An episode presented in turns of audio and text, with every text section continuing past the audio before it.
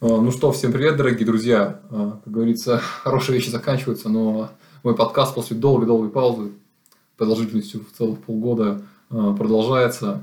Наверное, начну с истории. То есть пару дней назад записывал интервью с Костей Чекуловым, да, нашим чемпионом на сутки. И я записываю, в общем, интервью, и прибегает какая-то группа, группа мужиков каких-то мимо, трое. Такие вроде не особо, как-то, не знаю, для меня они показались какими-то неказистыми. И один из них кричит: ты со мной интервью запишешь, парень? А я такой: что-нибудь выиграй сначала.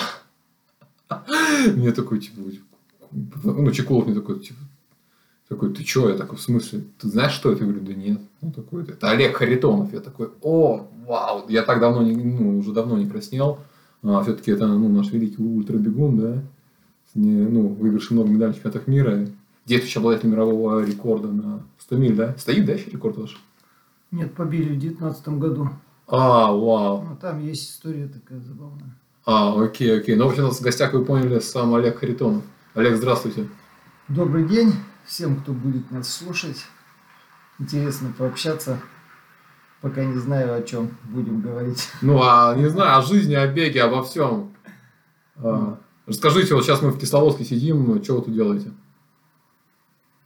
Сложно даже вспомнить, когда это первый раз произошло. Но... Нет, всего, нет, вот сейчас вот на скорых, да. Лет, лет тридцать. Нет, к чему вы сейчас вот готовите сейчас? Сейчас такой э, забавный сюжет.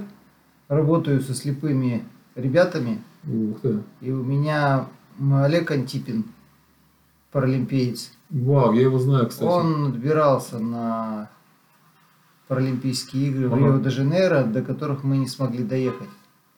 Если там у нас как бы все было очевидно, то с Токио, ну если бы Токио состоялось, mm-hmm, в прошлом году, может, тоже было все очевидно.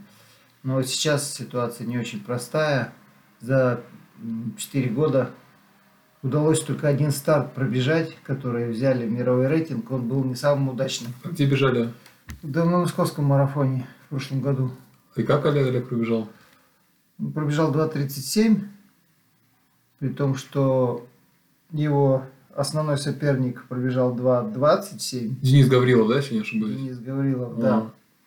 Но сама по себе ситуация в мире, она вообще как бы вот, ужасная. Что ковид, да, что нет стартов? Нет, нет, они, они просто имели возможность стартовать, и это четырехлетие очень здорово бежали. И с восемнадцатого года результаты все в мировой рейтинг складываются, и там очень хорошие результаты. Денис со своим результатом на шестой позиции вот, в мировом рейтинге, а мы на тринадцатой оказались. Ну, да. Вы, получается, вы с ним, да, бежали? Вы его как-то сопровождали, да, или как называется, вы его сопровождаете? Вот? Нет, я давно уже с ним не бегаю, это, это не моей скорости. Вот он на днях пробежал пятнадцать двадцать в Дубае пятерку. Вот я так бегал только когда был в лучшей своей форме. А что это были соревнования в Дубае? То есть Гаврилов там тоже был, то что за старт такой? Ну, на самом деле старт не, не так важен, насколько важно то, зачем они туда ехали. То есть все спортсмены-инвалиды проходят э, спортивную э, квалификацию, классификацию, да, так вот называется это. То есть подтверждают класс свой спортивный. Вот. И у Олега последний раз это было э, в пятнадцатом году, до, до девятнадцатого года она действовала. И вот мы в прошлом году не смогли съездить, в девятнадцатом году никуда нас не вывозили. У нас классификаторы, международных классификаторов нету, то есть в стране нельзя пройти классификацию. Только, да, да, да. И поэтому вот в этом году нам посчастливилось попасть. Но вы прошли в итоге, вы, вы в Токио бежите, да, сейчас? Ну, вот узнаем, в Токио бежим, не бежим. А когда узнаете, в течение? Я думаю, третьего апреля будет более-менее понятно. А что третьего апреля, что типа все отбегут? Мы будем бежать сочинский марафон, а. И по результатам... А сколько должны пробежать-то, чтобы квалифицироваться? Мне больше нравится два двадцать шесть, например, да? При этом, чтобы Денис нам уступил. А один только, да, со стороны поедет? Или как? Ну, на самом деле, может и два быть. Ага. В основном всегда два ездило русских бегуна. Вот, если не считать Рио. Но в Рио просто не было людей. Если был какой-то парень, который примерно так же бежал, наверное, тоже бы мог поехать.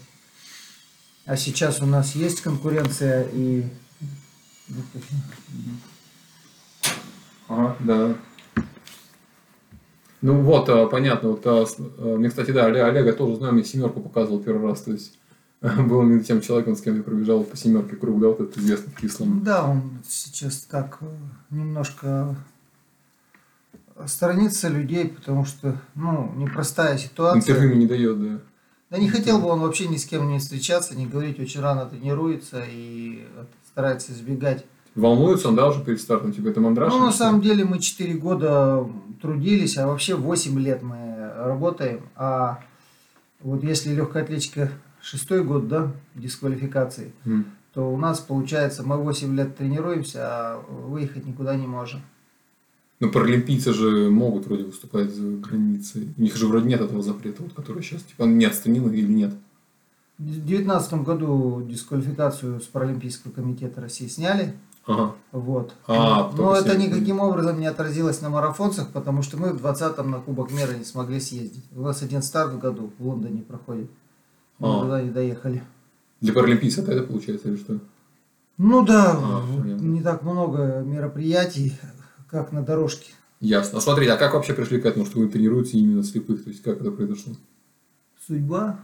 Вам предложили, да, или что? Да нет, просто стечение какое-то. Никогда не знаешь, куда попадешь.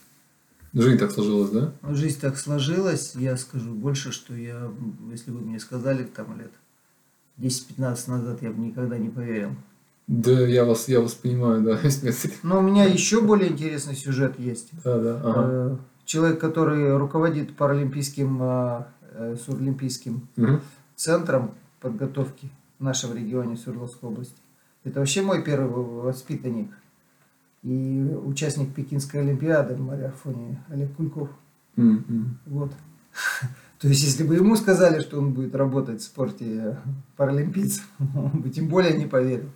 А вот сейчас мы как бы работаем, я у него в подчинении нахожусь, обычный тренер, но он руководитель. А, понятно. А сами сейчас к чему-то готовитесь вообще? Вы еще выступаете? Я постоянно к чему-то готовлюсь и выступаю, и мне это интересно, но приоритет всегда спортсмены. То есть, если у меня получается там, ну, свою подготовку как-то спланировать, чтобы не помешать их подготовке, ну, я это делаю. Ну, постоянно бегаю, то есть, ни, ни, никаких планов таких глобальных не делаю по тренировкам, но достаточно того, что я просто нахожусь в хороших местах и достаточно много времени занимаюсь, я могу в своем возрасте быть конкурентным.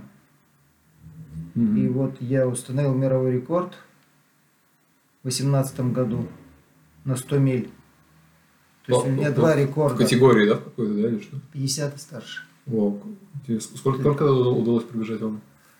тринадцать часов, что-то там в районе тридцати. А, да, да, да, да, часы точно. Думал о километрах до сто миль. Вот. О, ну нормально, нормально. Это же было не в России, да, это же за границей. Это было в Южной Африке. Городок такой есть, Полоквана.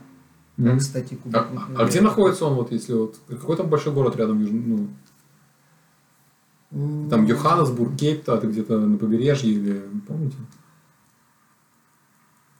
Ну, в глубине материка, ага. От Йоханнесбурга, он тоже в глубине находится. От Йоханнесбурга, наверное, километров триста надо еще вглубь ехать.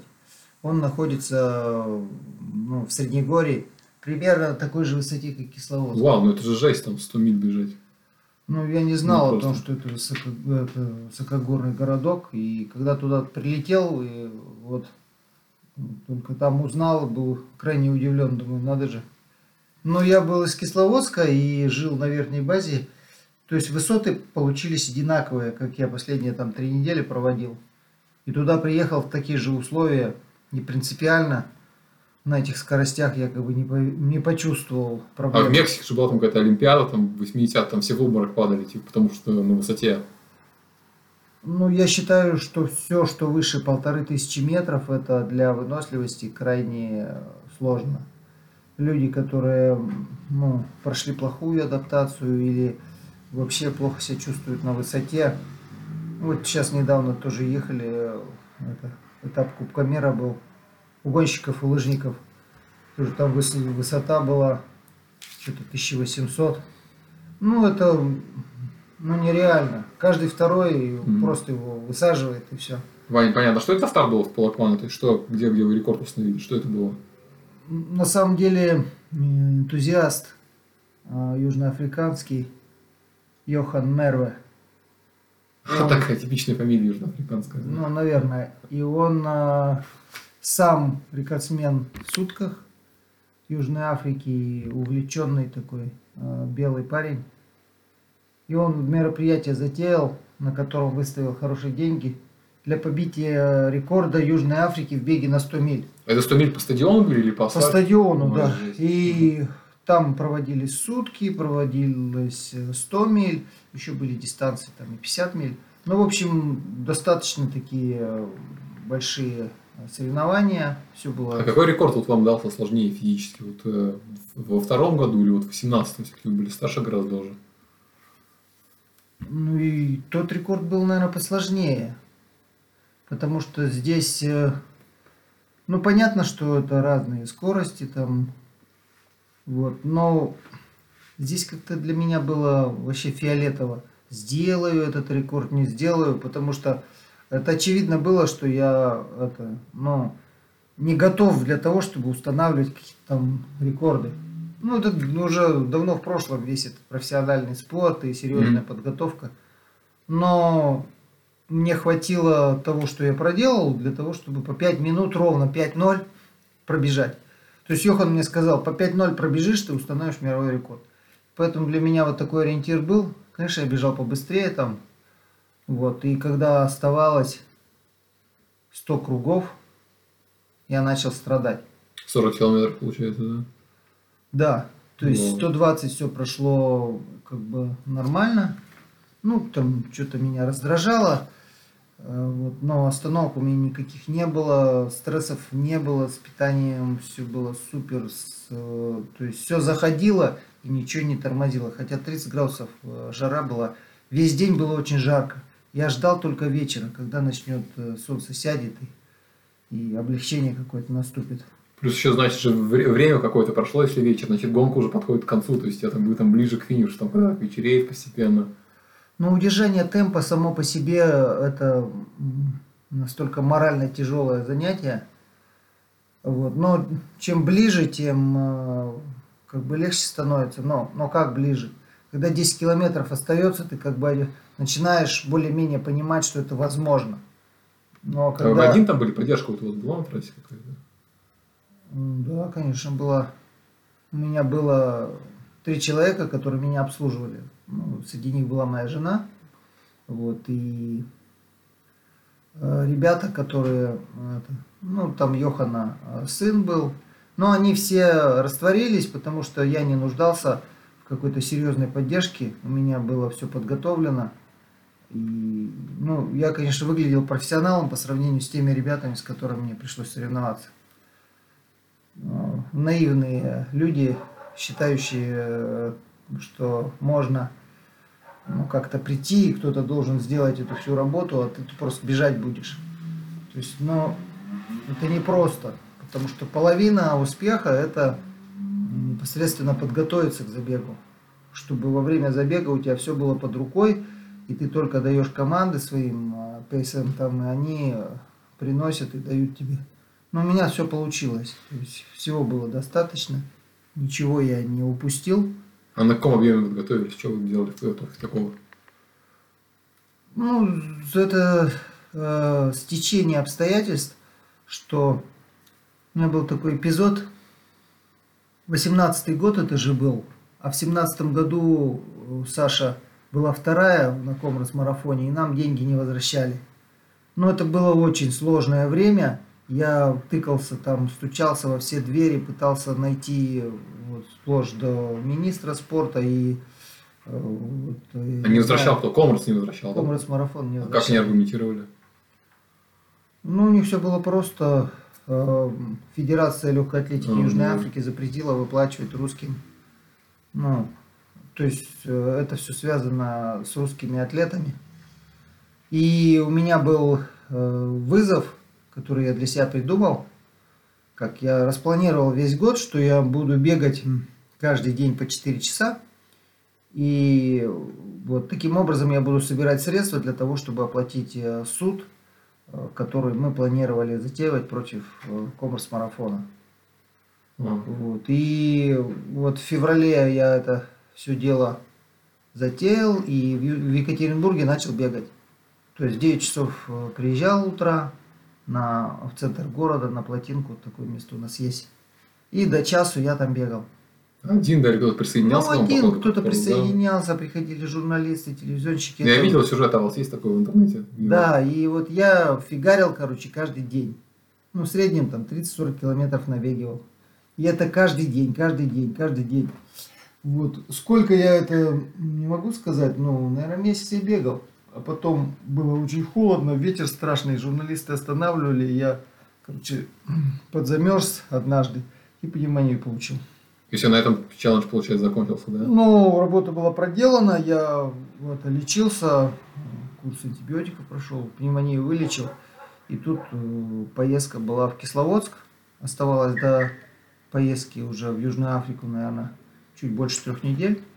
Я приехал в Кисловодск и понял, что все антибиотики и лечение, ну, меня не, не выбили, я очень хорош. А вот деньги-то удалось вам собрать вот этим, этим актом?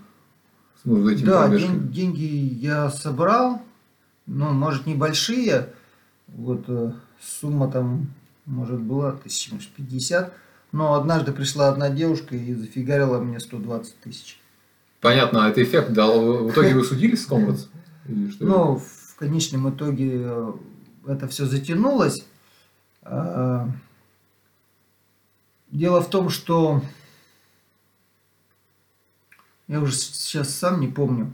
Но нам пришлось три года ждать наши деньги. И один южноафриканский адвокат, он, ну, понятно, не, пое... не, там, не то, что какой-то мой знакомый. И Александр Головин, такой московский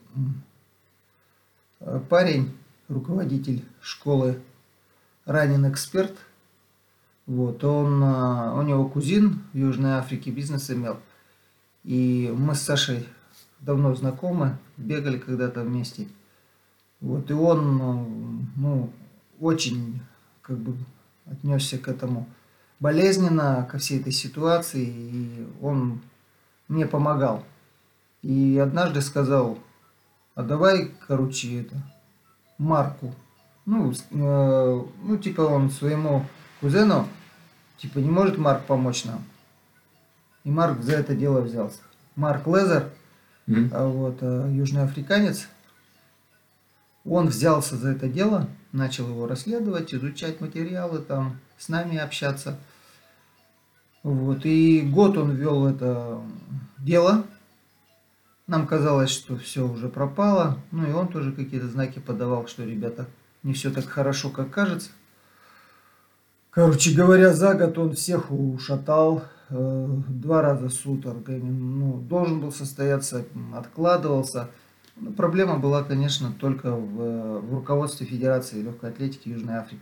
Мы пытались влиять через ИАФ на это все. Кстати говоря, нас поддерживали, ну, я не скажу, что там первые лица какие-то это дело отслеживали, но менеджеры, отвечающие за шоссе, за бега по шоссе, были на нашей стороне всегда, и нам не отказывали в наших письмах, к которым мы обращались, вот, в ИАФ. И я ничего не могу сказать, что там кто-то, какую-то компанию... Вы в итоге получили, да, деньги? Или... Да, вот да. Суда как такового не состоялось, был заключен договор. То есть мы сейчас вот типа с вами рассчитываемся и разбежались в разные стороны. В полном объеме не рассчитались? В полном объеме. А сколько сумма, не секрет? Значительная компенсация какая-то была. Ну, я сейчас не могу говорить, какая общая сумма была, но Ну, сейчас она выиграла в абсолюте, да, девушка наша? Нет, она не выигрывала. Она э, была второй, была третьей и была второй. Вот так.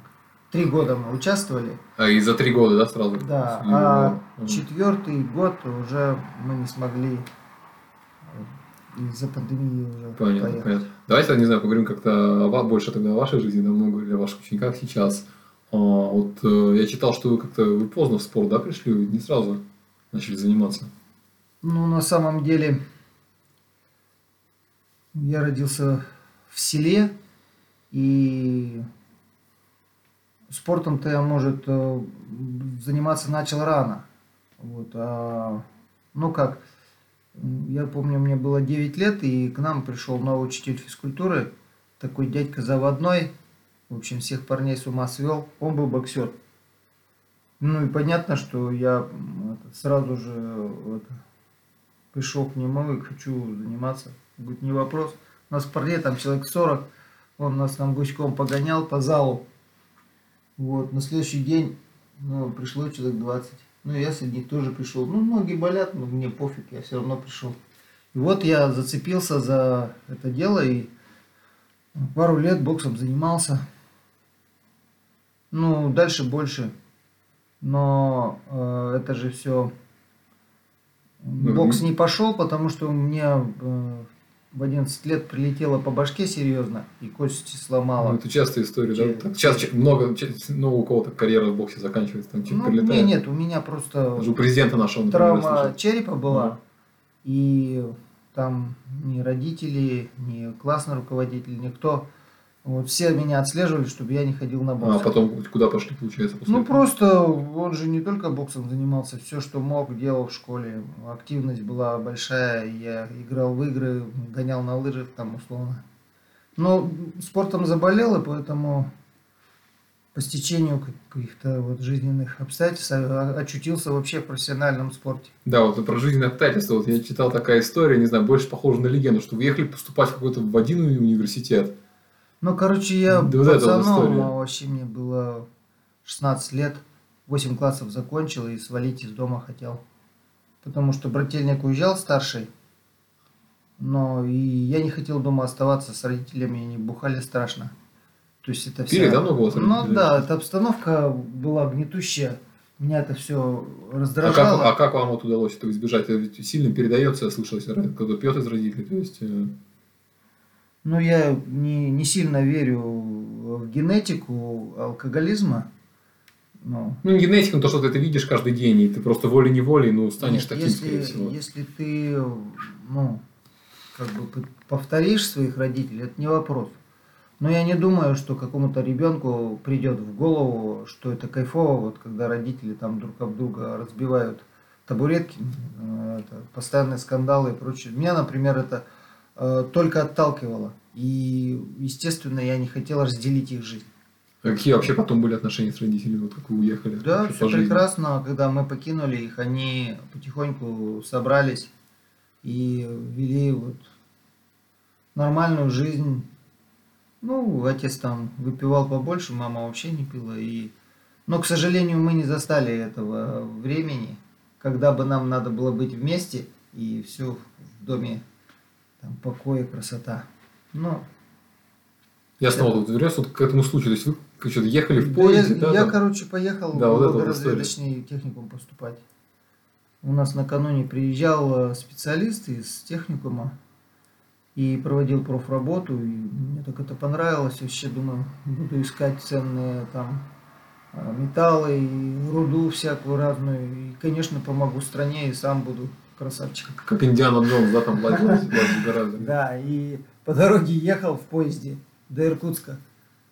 И там трое парней э, ехали учиться на физкультурников. И они рассказывают, куда они там поступать будут. Вот. Они вообще далекие от всего от этого, от физкультуры, от спорта. Я весь пропитанный это. Uh-huh. Ну, я-то с детства этим всем занимался. Потому что, ну, у нас физрук был просто больной человек. Он всех заразил там в школе. Вот. И я их слушаю, такой думаю, да, блин, если кто и должен ехать туда поступать, так это я. Ну и чё, приехали, пошли искать свои учебные заведения. Google плохо работал в то время. Вот, а люди то направо, то налево отправят. Я ходил, ходил пару часов. Но ребята сразу нашли. Я тоже увидел это, это училище педагогическое, где оно находится. Ну, походил, походил по городу, такой думаю, да нафиг надо это. Пошел и сдал, конечно, документ. Просто пришел, сдал документ, уже конец рабочего дня был. Они мне направили в общежитие, я пришел туда, эти смотрят на меня, офигевшие трое. И потом нас вот три года как бы мы жили вместе в одной комнате с этими ребятами. А они потом, что с ними стало, они как-то пошли по, по, этой, по этому пути? Но мы закончили, все закончили в это училище. Три года всего лишь учились, это же вообще мало. Сейчас же нам на педагогов там учатся и пять, и шесть лет. Прям как-то три года. Ну, да нет, это же училище, это среднеспециальное образование. А, понял, да. шестнадцать лет. Да, вот. да, я да. что, после восьмого класса. А, ну, да, вот. да, да. Вот, и все они прошли, как по распределению поехали, все отработали в школе, положенное время, было такой период. Я тоже по распределению поехал. Но... Вас куда занесло? В какое, Спар... какое место? А? Какое место вы поехали? Ну, я вернулся к себе. То есть, откуда я родом, в те места я вернулся. Но не в тот населенный пункт, в котором я жил, а по соседству, там, километров восемь. Дома жили, да, получается? Жил дома, вот потом мне дали там квартиру в том населенном пункте, и я там работал. Ну, я работал всего год, но такое ощущение, что целую вечность. Да, работал. Почему? Я столько, столько впечатлений, да, оставил. Ну, это же было, что молодой парень пришел в школу, вот в школе...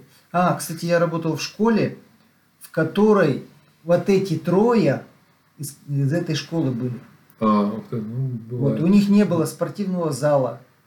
Вау. Вот, никакого инвентаря, ничего в школе не было. Вот. И они каким-то образом ухитрились поехать учиться. Ну, наверное, на самом деле такая нужда была в этой школе с учителем физкультуры, что аж три человека, я никогда не задумывался, они поехали. Но, походу, ни один из них не остался в этой сфере. А, а, а общались потом еще с ними? Или потерялась эта связь? Ну, связь потерялась и... Нет... Я знаю, где они, что там, ну, по крайней мере, про двоих я знаю, вот, а один из них просто потом женился на э, моей знакомой, ну, по понятно, соседству понятно. Жили, ну, там вот так а-а-а. Все перемешано было.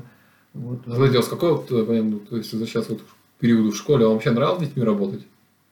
Да, это было не просто уйти из школы, потому что, ну, я туда пришел только для того, чтобы отработать вот это вот условное распределение. Потому что я хотел двигаться дальше. Я заболел спортом. Я ничего за три года ни путнего не сделал. Ну, что, я отставал в развитии физическом значительно от своих сверстников. Вот. То есть я не выполнил никакого разряда. Ну, в смысле, выполнил первый разряд. А мои друзья уже кандидаты в мастера там были, они уже себя чувствовали такими ветеранами спорта условно. И поэтому мне это все хотелось. И, и а я... куда, куда вы после школы пошли? То есть куда перешли? Чем занимались потом? Ну, вот я пока работал в школе учителем физкультуры и строил планы, куда поехать. То есть каким-то планом, ну, не суждено было сбыться. Я хотел в Лесгофта ехать, в Санкт-Петербург. Ленинград он тогда назывался. Но я на прыжках там травмировал ногу и не смог туда поехать. И а время было, как получалось, в Питер пораньше можно было документы подавать, а в вузы такие, в, это, в региональные, ну там попозже было. И я вот в Улан-Удэ, ближайший этот, факультет физвоспитания, я в него документы отдал и... Уже в Улан-Удэ перебрался. Это уже девяностые да, годы были, получается? Ну, получается, я в восемьдесят девятом году поступил в пед... Этот, пединститут он назывался. В Улан-Удэ. И вот все, что там, более-менее близкое к спорту началось там. Mm-hmm. Смотрите, вот у Улан-Удэ девяностые годы, да, то есть говорят, даже там сейчас, ну, я не знаю, я слышал, там такой регион, ну, отличается от России, скажем так. Расскажите какую-нибудь там самую безумную историю вот из девяностых вашу, вот, что люди сейчас послушают в двадцать первом году и, ну, будут в шоке от того, что... Ну, вообще самая ужасная история, связанная с Улан-Удэ, я ее увидел раньше, еще до Улан-Удэ и до всего этого. По телевидению шел фильм про Прохиндиада или бег на месте. Вот. Ну, такой фильм про какого-то интересного чиновника. Вот. И там был сюжет такой, машина какая-то едет вот в конце фильма, и она поехала на край света. И вот она едет по этой огромной стране, и потом она подъезжает к концу света, и там написано Улан-Удэ. И во мне, как бы, вот, молодой пацан, четко отложилось, что если где-то и есть край земли, то это Улан-Удэ. Все, за Улан-Удэ там уже это, океан. Да. Но потом-то я, конечно, понял, что Улан-Удэ это прекрасный миксовый город, в котором пятьдесят на пятьдесят населения поделено вот, между бурятами и русскими. Вот, они как-то уже не первый век живут между собой, ладят там. И я тоже в эту среду окунулся и не замечал э, вот этой вот, ну, какой-то, не знаю, э, национальной неприязни. Ну, достаточно хорошо мы жили. У меня в группе было, наверное, человек десять русских парней и двадцать бурятов. Ну, понятно. А вот в плане спорта, говорили, сильно вот отставали в развитии, да, то есть э, как вам тогда удалось как мне нагнать, или вот расскажите, что было в плане спорта, в чего удалось? Не, ну, как правило, к восемнадцати годам уже э, мужчины созревают, и если какой-то потенциал там заложен, да, то они его уже могут реализовать и проявить себя. Э, мне не удалось к этому возрасту себя проявить, потому что, ну, во-первых, я не знаю, может быть, это травма повлияла или что, но э, я понимал, что я все время расту, но расту достаточно медленно. Это не так, как там мои друзья, они уже там все шерстью покрылись, а я все ходил как этот вот, птенец. Вот, и этот птенец, он должен был когда-то, вот. Но это произошло уже после восемнадцати лет. То есть я ребенком ходил в школу преподавать физкультуру это, своим примерно сверстникам. А, да. Ну, ну вот реальный пацан, что там мне было семнадцать-восемнадцать лет, мне спички-то с сигаретами не продавали в магазине. Вот, скажи, чтобы папа сам пришел, говорили. Вот это меня дико все бесило. Понятно. Вот, а помните вот свой первый сверхмарафон, то есть как вас занесло в эту среду? На самом деле я лыжами занимался. Ага. То есть это все было связано с лыжными гонками. Я занимался лыжами в училище. Вот. А в Улан-Удэ я продолжил свою спортивную карьеру лыжную. И вот там впервые я почувствовал склонность к длинным бегам на лыжах. Бегать я всегда мог хорошо. И Улан-Удэ прекрасный город, в котором между собой всегда соревнуются лыжники и бегуны.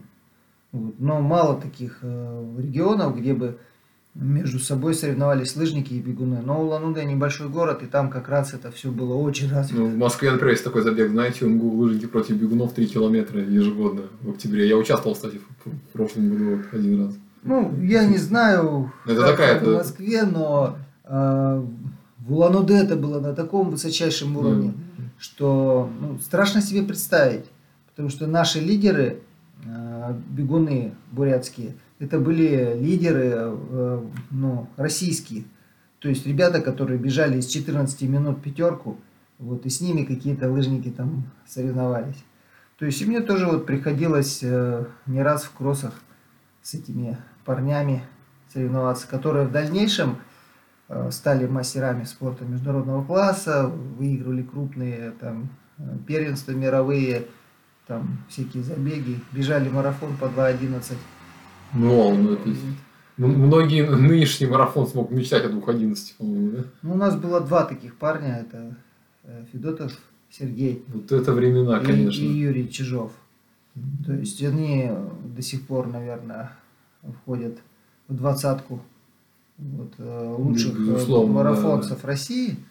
Их результаты там вот в районе два одиннадцать, у Сереги, по-моему, два одиннадцать пятнадцать, что ли.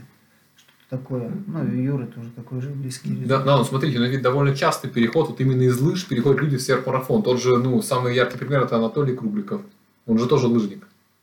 И говорят, там вот типа вот это сидение на бедре нужно в серф-марафоне, с бедра нужно сильно, как раз чтобы лыжи заканчивать. Нет, о каком серф-марафоне речи и не шло вообще.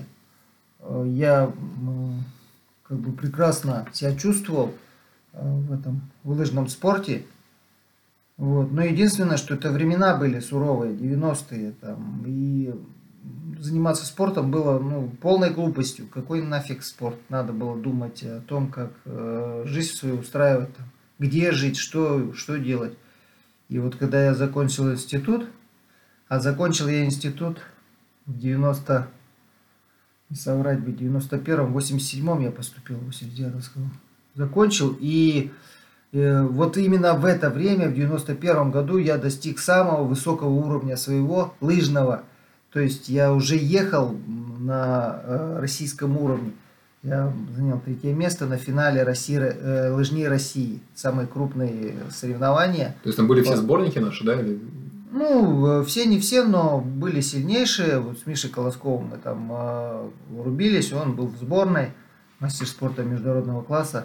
То есть я заехал третьим, и после этого я как бы перестал заниматься, потому что у меня появилась семья, мне надо было что-то делать, и потом открылись огромные возможности.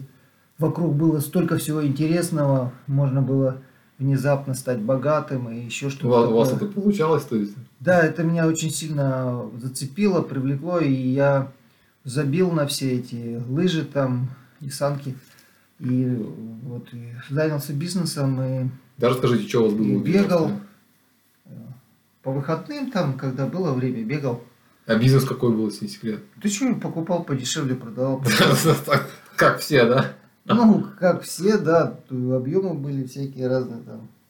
Товарооборот два миллиарда рублей. Но это ведь тогда непонятно. В деноминированных деньгах. Но это были большие поставки. А в МММ вкладывались? А? В МММ вложились в девяностые?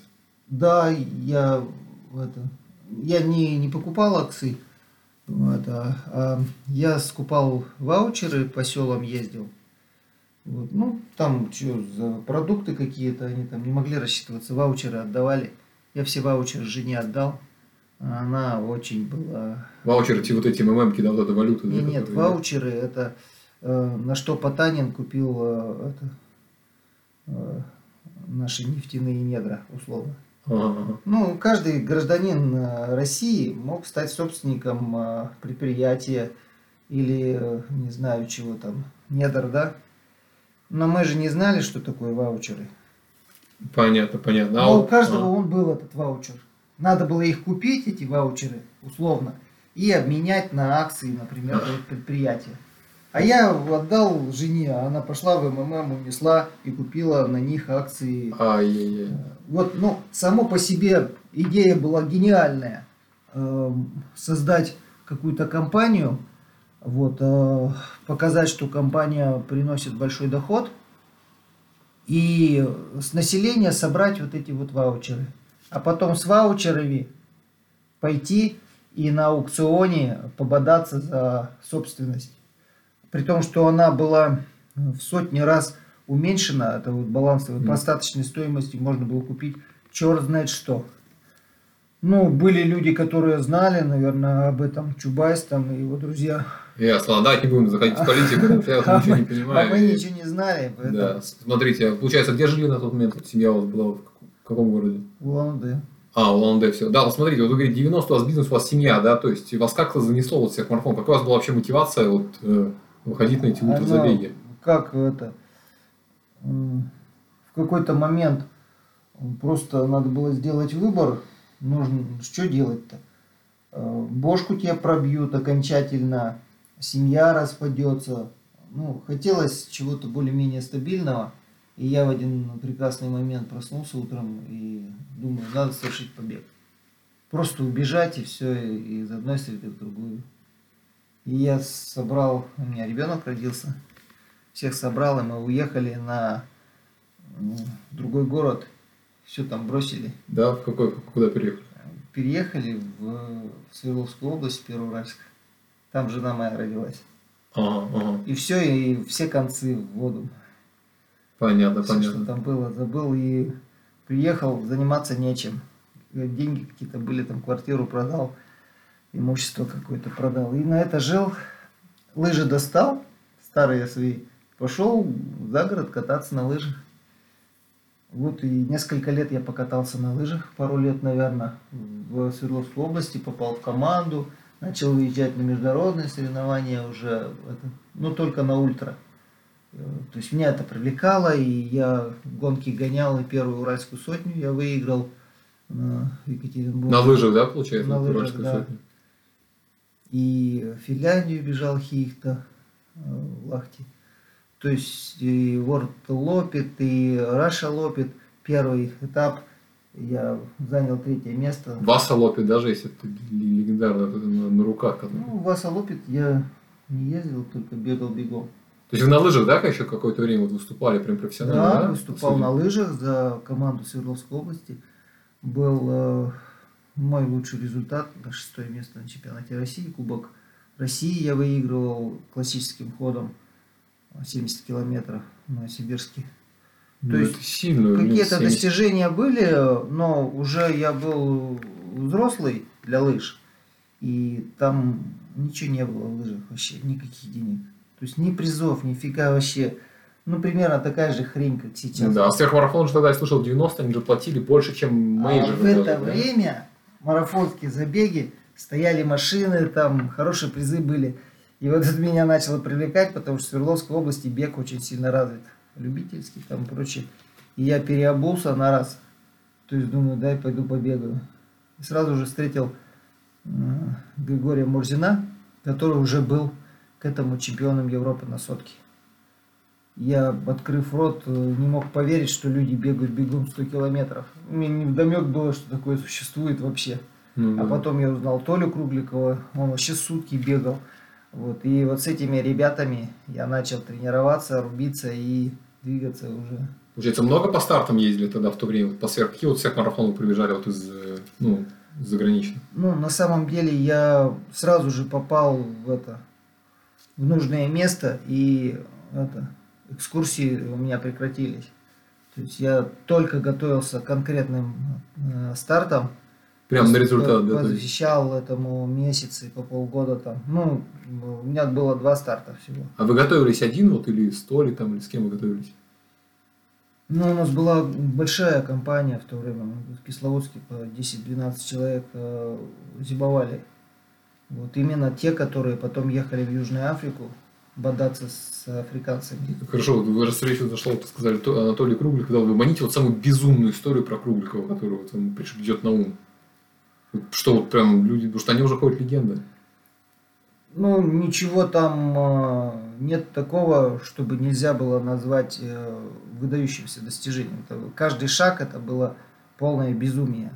Например, вот, расскажите что-нибудь, ну, с тренировки что-нибудь расскажите. В чем, ну, например, чем... для него было просто взять утреннюю пробежку, там, совершить в девяносто километров. Вот, я слышал об этом, что да. столько мы тренировки. Ну, не, вот как мне говорил. У меня тут круг есть, короче, семьдесят километров.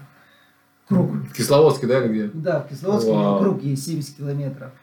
Вот. Но э, Толя быстро бегал. То есть он э, бегал много и еще быстро. Я не раз с ним стоял полтинник. Здесь в долине рос по три сорок пять. По... Мы их херачили.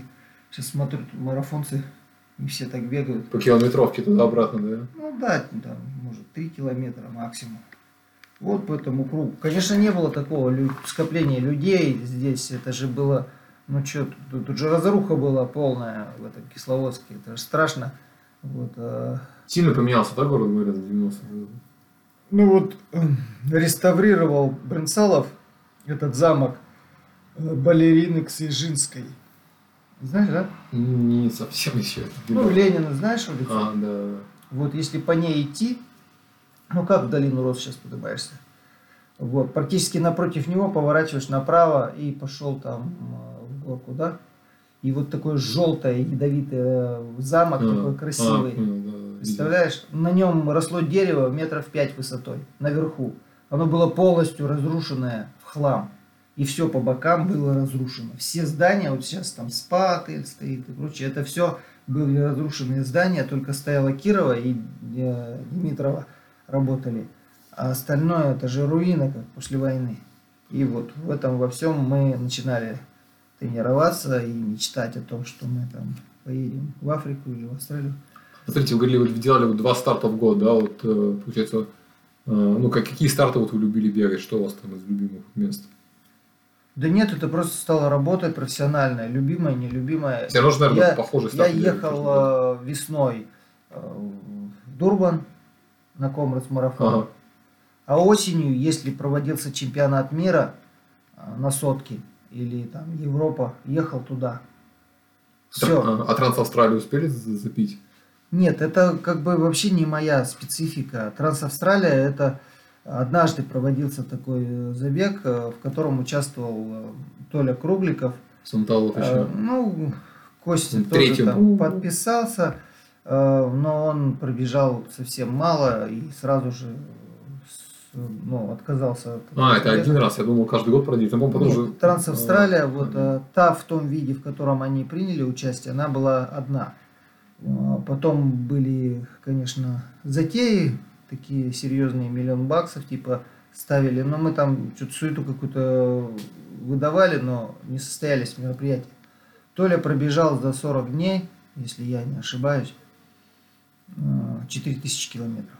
Ну да, там получается из Перта до Сиднея, то есть с одного побережья, ну, там за, вот, западного на восточное. Это было, конечно, выдающееся достижение, но это как бы его специфика. Потому что он бегал сутки, он тренировался много. Там бы тяжело, да, было бежать там, по сорок дней, по семьдесят километров в день, да? Я, я не знаю, я тренировался не слабо. Какие-то года у меня были по десять тысяч километров. То есть это не то, что я там бегаю каждый день по семьдесят километров, но не редкость было там тысяча двести - тысяча триста за месяц набегать. Но цель-то была совершенно другая. Надо было бегать, постараться бежать быстро ту дистанцию, которую ты там выбрал для себя. Это девяносто километров. А, то есть вы же Комрадс, получается, выиграли, да? Да, вот я семь лет шел к этой победе, и поэтому времени на, на все остальное просто не было. А вы бежали, получается, вниз или вверх? Ну, тот забег, который я выиграл, он условно называется вверх. Но мне бежалось веселее все-таки под гору. Но я знал, что я в гору могу вывести там и обыграть. Под гору, под гору это высокая скорость. То есть Леня Швецов пробежал три тридцать четыре. Средний темп на все дистанции. девяносто километров. Да? девяносто километров. А самый высокий темп, который демонстрировал я, был три сорок четыре. То есть я почти на каждом километре проигрывал ему по десять. Но это Леня интересный, интересный случай. То есть он же был рекордсменом России на марафоне, и при этом он сумел это как-то перенести на ультра. Это мало у кого получается же. Обычно, если ты быстро марафон бежишь, то это мало у кого получается. Это просто э, у людей нету на это время желание и понимание. Вот, э, он же не случайно туда пришел. Он, он пришел туда, вот, например, он два раза приходил. Первый раз он пришел, попробовал, вот, э, ноги себе уничтожил, второе место занял. Это было в две тысячи первом году, мы пришли с ним вместе. А ваш вообще, какого вы говорите, вот вы выиграли Комрадс, какой вы совет можете дать, может, любителям, которые хотят бежать в Комрадс? То есть как там нужно готовиться, что вообще делать именно под эту трассу? Ну что, все, кто будет в Кисловодске сидеть зиму, будут успешны там. Сидеть зиму прям, всю зиму в Кисловодске? Психологически они успешны? Условно. Или горки, да, там вот эти? Ну, я вот смотрю, как мы сейчас на тренировке ходим. Вот все мои ребята там, мы подбегаем к, этой, к зверскому подъему и переходим на ходьбу там. Вот как а, который до парку тут идет начало. Да, да, да, что-то там как-то типа потихонечку зацарапываемся. Вот, и я понимаю, что, что делал я, например, когда mm-hmm. это был там условно две тысячи первый - две тысячи шестой год. У меня, ну, маршруты другие раньше в долину Роз были. У меня был четко понятный э, время, за которое я должен забежать к долине Роз. Я не, не напрягался, ничего, но я знал, что э, лучшее мое забегание, оно там одиннадцать минут. Вот. Но меньше там пятнадцать минут я не трачу на это забегание. Вот. И это по серпантину там фигаришь. Мы все работы делали на верхнем стадионе, где сейчас база олимпийская. Ага. Это не просто мы там рюкзак какой-то за плечи и пошли туда на тренировку делать. Или на такси приехали. У меня было два маршрута. Первый маршрут. Я по серпантину забегаю. А по вот этой дороге чемпионов, которая называется, да? Ну да, ты просто забегаешь. Сегодня с утра, кстати, по ней бежал. Не переходя никогда на, на ходьбу, ни на ступеньках, нигде. А второй маршрут по Седлогорской. десять километров ты пробегаешь по Седлогорской. Ну, представляешь, как машина едет. А, вот которая сейчас в базе машина, да? Машина. Вот, вот эта дорога, скорее имела бы. Вот по этому маршруту я туда забегаю. Я делаю работу, например, десять-двенадцать раз по тысяче. Вот. И возвращаюсь по этой дороге обратно домой. То есть, ну, это сорокет, это самое малое вот за тренировку. Не, ну, конечно. Пойду. Поэтому, а, ведь, когда Леня тренировался, я вот а, все время думал, сломается гад. А он не сломался. Он, он на машине приезжал на, наверх. И в темповом режиме он сбегал по Седлогорской и забегал. Сбегал и забегал. Вот он готовился. По, несколько, по несколько раз, да? Да. Ну, это хорошо, наверное, под комрад сложится именно. Ну, вот это именно то, что, с чем ты встретишься.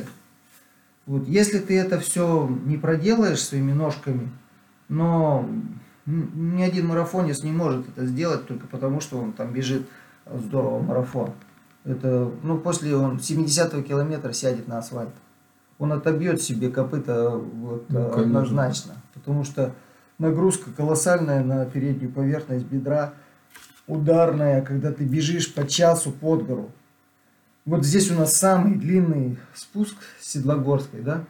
Мы его, ну, пробежим за, за тридцать минут. А тут во время гонки тебе час-полтора надо будет все время бежать под гору. Ну, есть участки, которые мы тренировали. Вот с Денисом Жалыбиным мы бегали. Просто на барана бежишь. Рекордсмен России на сулках, просто скажу, может, кто-нибудь не знает, двести восемьдесят два километра. Ну, да, вот. И оттуда мы с ним это, фигарили уже под гору. Там, конечно, бежишь. Может, да, а где он, кстати, сейчас? Где Денис Жалыбин? Говорят, он не бегает больше. Где? Чертей рисует, наверное, сидит себе. А, понятно. Смотрите, а что вы себе купили тогда вот с призовых, когда коммерс выиграли? Да, блин, купил квартиру зачем-то. Да, почему? Хорошее же вложение, говорят, или нет? Ну, глупее просто невозможно. Да, почему? Расскажите. Ну, как там, семьдесят тысяч долларов э, впулил. Где квартира? Где взяли? Ну, там, в Екатеринбурге у себя. Ну, в сети... да. А где, в центре там? Где-то? Нет, хорошее. Даже не в Екатеринбурге, это было в Верхней Пышме. Да, это, это реально странно. Да, вот. Я о чем? О том, что... Получается, если по тем временам, это вот перевернуть, да, там тридцать было, вот, два миллиона, условно, да? Mm. А если сейчас, например, мне бы дали семьдесят тысяч долларов. Да, что бы сейчас делали? Сейчас бы я перевернул это в доллары, да? Сколько получается? два миллиона рублей в долларах сейчас? Нет, семьдесят тысяч а, долларов, долларов. Переверни в рубли сейчас. пять миллионов сорок тысяч. Да, пять миллионов сорок тысяч. Да. Как тебе? Что думаешь, моя квартира с тех времен, как я ее купил, это, она настолько подорожала? Не, а почему в Москве что-нибудь не купили, допустим? Тогда же квартиры не такие дорогие были, говорят. Ну в какой Москве, что в это, в голову даже не приходило. А многие, кстати, покупали девочки марафонки. Но это уже были не те времена, когда можно было с такими mm. деньгами ехать в Москву там и завоевывать ее. Че смеяться-то? Mm.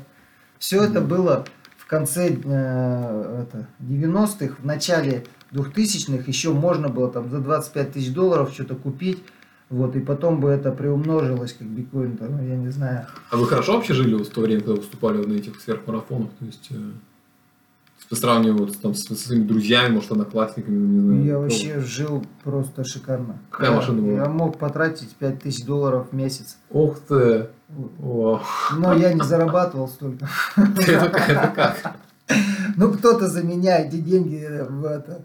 Ну, мне их давали, я их тратил, там, на сборы поехал, на соревнования, по земному шару. Там безумная трата была, была да. такая вот чистая. Доходов чистая вообще не было, никаких, ни зарплат там, ничего, ни в каких. Только на призовые даже? Ну, вот все, что заработал там в Южной Африке, на это и жил. То есть, ну, не было дохода вообще никакого. Понятно. Но понятно. Зато была возможность заработать. Нет, я слышал об этом, что да, то есть у нас как бы утрики так и жили, как бы. Ну, у меня, у меня была как бы универсальная вещь. Я что делал? Я ехал в Африку заработать деньги, а потом ехал на официальный старт для того, чтобы поддержать свой официальный статус, да, и попробовать федеральные, ну, там, какие-то региональные деньги на, это, на подготовку. То есть вот этот вот баланс, он позволял сохранить деньги призовые. Если бы я готовился на призовые деньги, которые все, все прожрал бы. Ну да, понятно. Но, но не все так делали. Ну, кто-то зарабатывал, может, много, кто-то не зарабатывал и стремился только... У нас в то время было очень много вообще. Сейчас же, ну... Был... Я слышал, что сверхмарафон был тогда прям очень популярен, то есть, это, ну, тогда там, ну, причина же простая, то есть, хорошие деньги гуляли в сверхмарафоне, ну, то есть, тогда же сверхмарафону платили больше, чем мейджоры даже, ну, мировые, да, того, что я ну, слышал. Это всякие легенды рассказывают. Ну, у нас был один старт всего, на котором можно... А, ну, вот это, да. это минус, да. И он, он никогда не был рядом с каким-нибудь Нью-Йорком там, или Лондоном, что смеяться-то?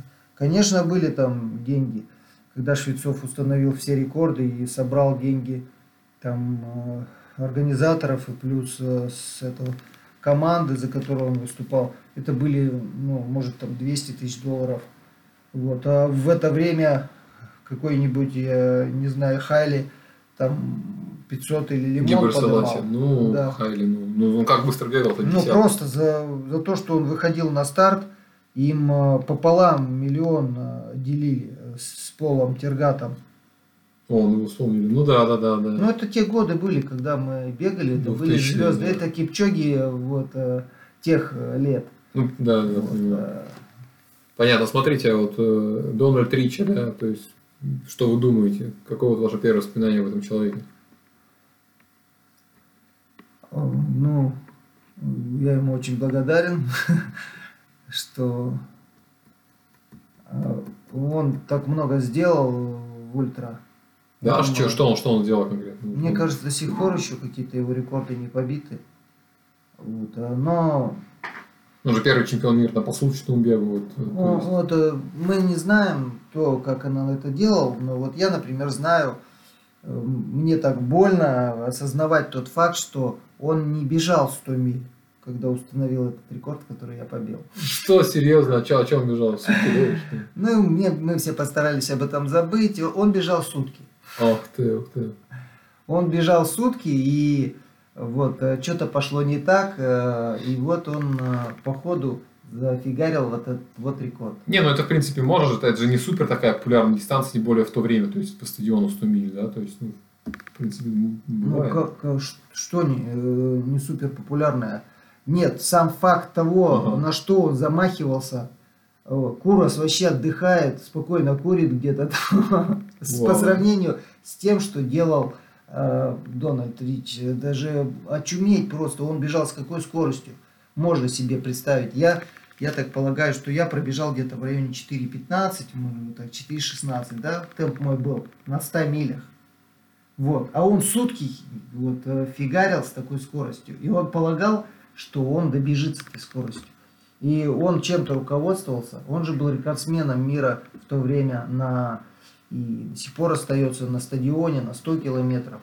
То есть он бежал шесть часов десять минут. Да, да, да, у него еще есть этот рекорд, по-моему, это, конечно, сильно поставить по стадиону.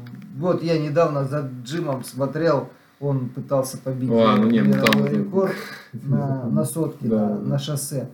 Вот, и как это все можно сравнивать? Вот, и это было как давно. Когда я его побил, то реклама, ну, как везде там, и Первый канал везде говорили, самый старейший мировой рекорд, двадцать пять лет.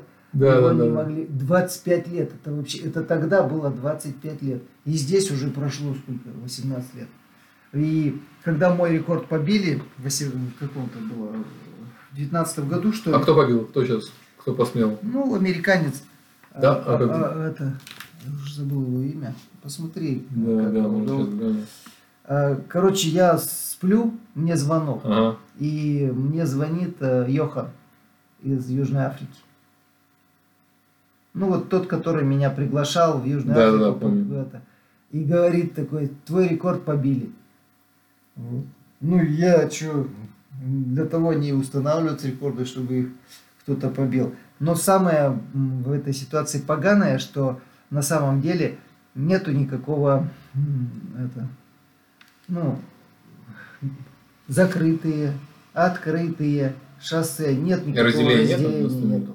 То есть после какой-то дистанции, я так полагаю, после ста километров, что у них...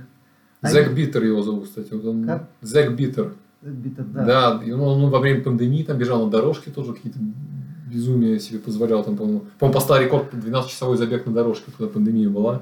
Ну, в общем, я его немножко поизучал и понял, что, ну, парень, профи, вот, специализируется на этой фигне. Этот рекорд ему очень нравился, он искал место, где можно было это сделать. Не, ну сто миль же для США, вы же понимаете, это как для нас сто километров, они же в милях все меряют.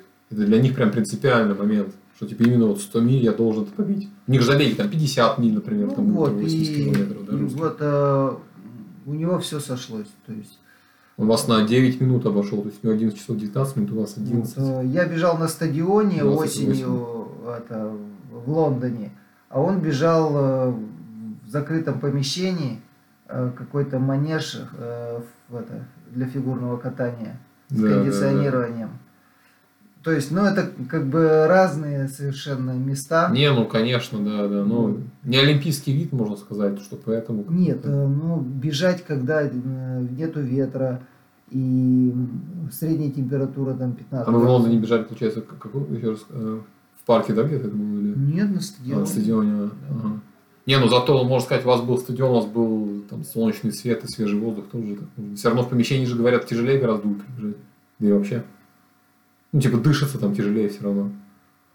Да нет, я считаю, что самые на ультрамарафонах все рекорды лучше всего устанавливать на кругу небольшом. Ух ты. Да, это вот стандартный круг, четыреста метров, замечательно. Потому что после сотки ты можешь на каждом кругу начинать... принимать продукты и воду, там, не знаю, напитки. И парадокс в том, что ты это все потребляешь и не можешь насытиться.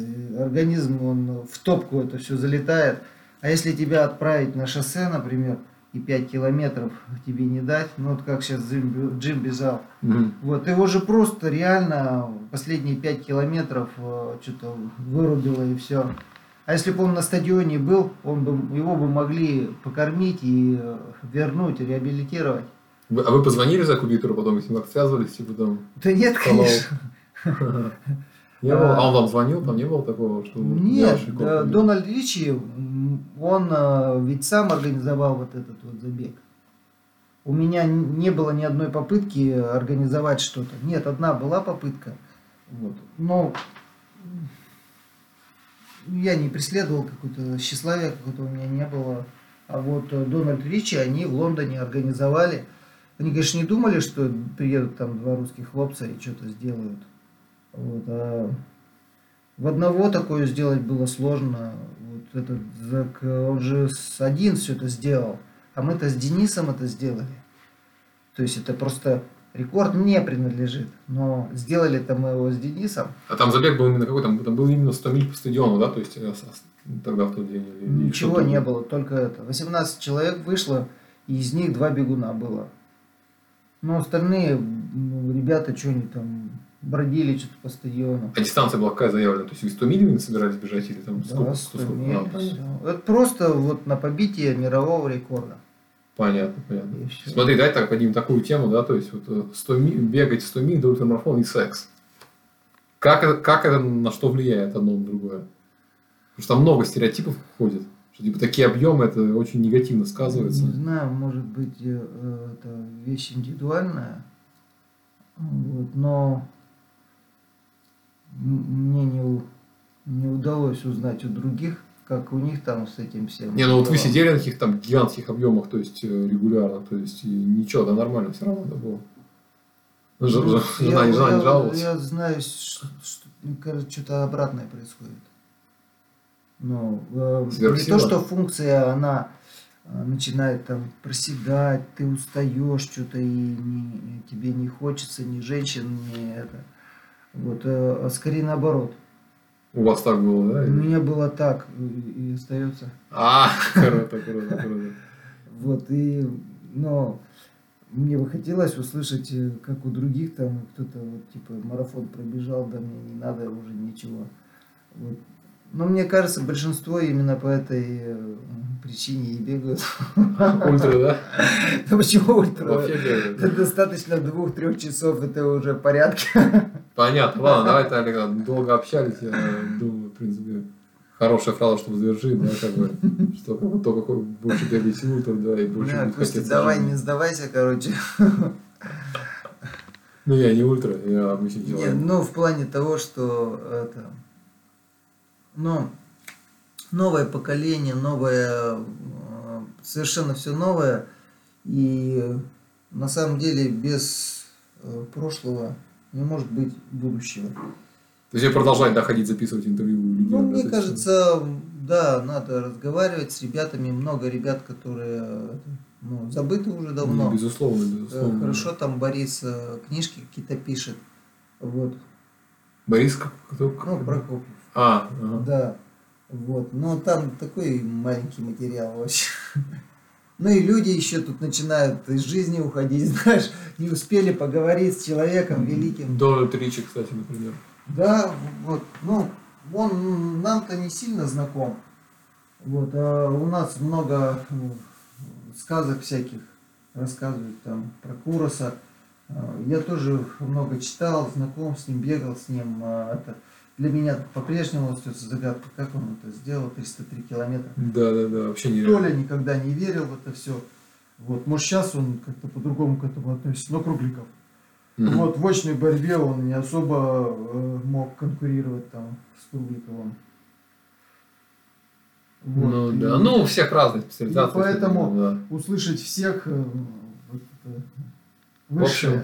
Понял. А общем, если, да. если еще как бы использовать английский язык, и чтобы у нас побольше было информации, ну, с того берега, потому что, ну, мы вообще... Но сейчас там, знаете, сейчас там вот лучший ультра США тоже, тоже Джейк Джексон, да, то есть общаюсь немножко с ним, да, но он любитель простой, он водителем работает на, на почте, в этом, в экспрессе каком-то в США, то есть там в основном ультра США сейчас там такие... В основном любители тоже все там перед работой бегают, и восьмичасовой рабочий день обычно. Ну да, и Кавагучи тоже любителем был. Поэтому все мы откуда-то выросли. Не, ну да, да. Не, ну тот Джейк Джексон, как бы он был лучшим в две тысячи девятнадцатом году на чемпионате мира, на случай, по-моему, там двести шестьдесят, что ли, но лучшим среди США, то есть, среди, то есть он лучший как бы был, типа чемпион, ну, США. И он, как бы, Утович, она же ведь тоже из-за станка выходила и ехала на чемпионат, да, мира, тому, да, и бежала. Вот, и все время не, ну, спрашивал Ира, ну как это, сколько ты бегаешь там? Она говорит, ну на работу сбегаю, с работы прибегу. Ясно, в общем, давайте будем продолжать пытаться осветить, да, наши легенды. Да, Олег, спасибо за время, все, спасибо всем слушателям, оставайтесь с нами.